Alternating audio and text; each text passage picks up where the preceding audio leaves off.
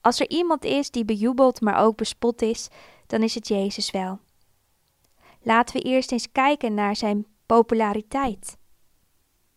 Want Jezus kent in zijn bediening momenten dat de mensen van verre streken kwamen om naar hem te luisteren. Duizenden liepen achter Jezus aan. Dat was vast ook niet voor niets. Jezus was heel anders dan de schriftgeleerden, die geleerde teksten uit het hoofd predikten en mensen de wet voorhielden. Nee, Jezus sprak met gezag en autoriteit. Zijn woorden waren doorleefd. In Matthäus 7, vers 28 lees je dat aan het einde van de bergreden de mensen diep geraakt waren door de woorden die Jezus sprak. Ook in het persoonlijk contact trok hij mensen aan. Jezus was geen heerser, maar een dienaar, en dat maakte dat hij benaderbaar was. Zeker ook voor mensen van de onderkant van de maatschappij. Hij raakte onreine mensen aan, hij genas melaatse. Hij presenteerde zichzelf niet als meer en groter en beter. En dat maakte Jezus zo anders dan de andere predikers, geneesheren en leraren in die tijd. Jezus is zo anders.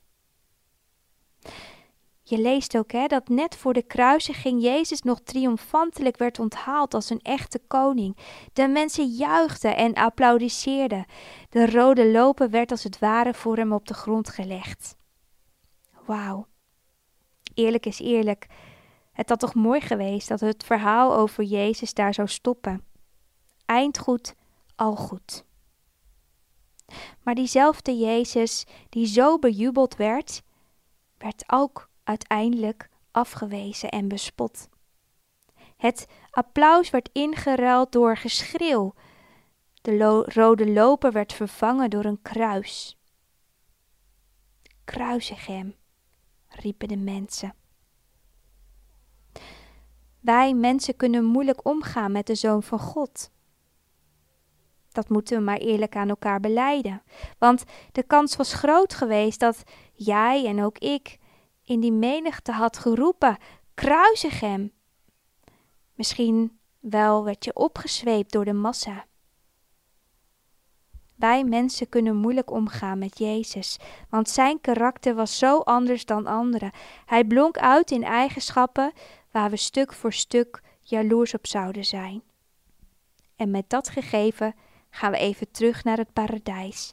Daar waar de slang fluisterde in het oor van Eva dat als ze van de vrucht zou eten, ze zou worden zoals God.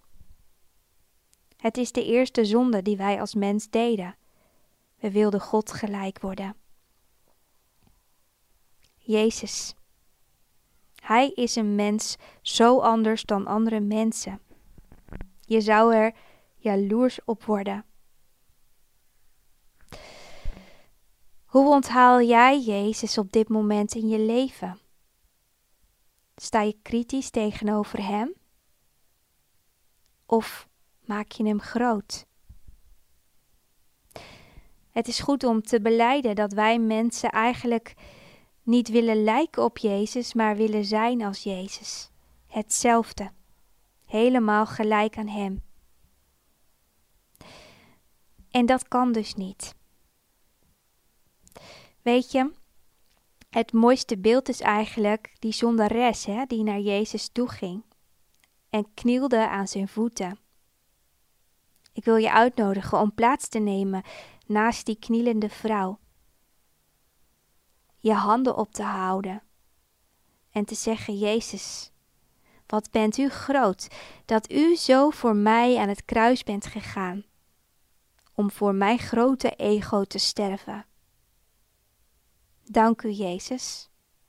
Dank u, duizendmaal dank, dat ik niet ben precies zoals u, maar dat u wel honderd procent er voor mij bent.